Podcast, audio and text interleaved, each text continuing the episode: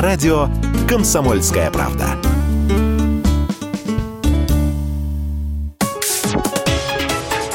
Политика на радио КП. Владимир Варсобин, «Комсомольская правда». Уверен, что сейчас меня слушают люди, которые голосовали за коммунистов. Ну или те, кто не ходил на выборы, но чувствуют в себе левые краснознаменные мысли. Это так называемый левый электорат, который в Госдуме уже лет 30 представляет Геннадий Зюганов, ну и Сергей Миронов. Коммунисты и социалисты, ау! Давно наблюдаю парадокс. Со временем все меньше различий между вами и теми, кто поддерживает власть. Ту самую, которую товарищ Зюганов обычно называет олигархической, продажной и грабящей страну. И я даже не о медицинском факте, что по ключевым вопросам «Единая Россия» и КПРФ обычно голосуют синхронно. Это еще можно объяснить сговором элит за спиной наивного избирателя.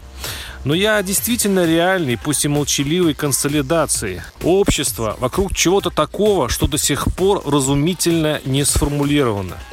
Причем это нечто гибкое, мягкое, как пластилин, быстро приобретает комфортную форму некой идеи.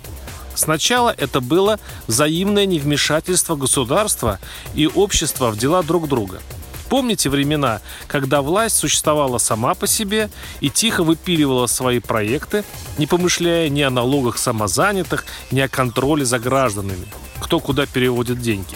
Взамен народ не лез в дела государственные, и все зарабатывали как могли.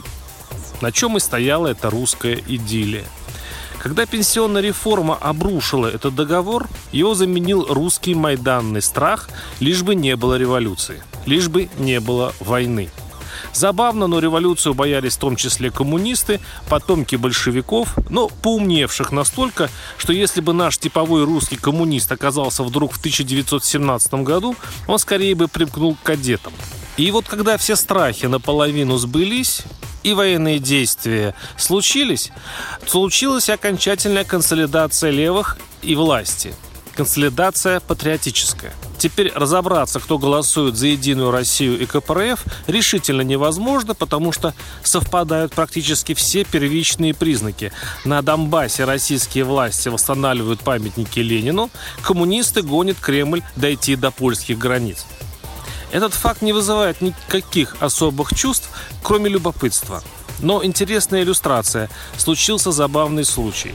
Избранный в Мосгордуму с помощью умного голосования Навального, на всякий случай скажу, что российские суды запретили и прокляли эти страшные слова, как экстремистские и иногенские, депутат-коммунист Сергей Севастьянов заявил, «Я иногда на детской площадке присутствую, Хожу на разные детские площадки. Мальчик в песочнице говорит, не хочу красный совок.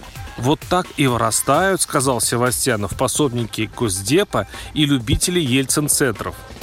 Я сам понимаю, недовольные мои. Хотите вы, не хотите, но красный китайский совок, сказал депутат, поиграть придется. Тут, конечно, соль на раны либералов, которые сильно лопухнулись своим умнейшим голосованием. Но интересно, что коммунист Севастьянов ничего не сказал, чтобы противоречило официальной позиции власти – а насчет китайского совка, так это ж не только очевидно. Это еще и красиво. Маленький, чуть раскосый мальчик с красным китайским совком, как символ русского будущего. Светлого, прекрасного, непонятно капиталистического или коммунистического. Но это нам потом вожди в будущем расскажут и объяснят. Варсобин, YouTube-канал, телеграм-канал. Подписывайтесь.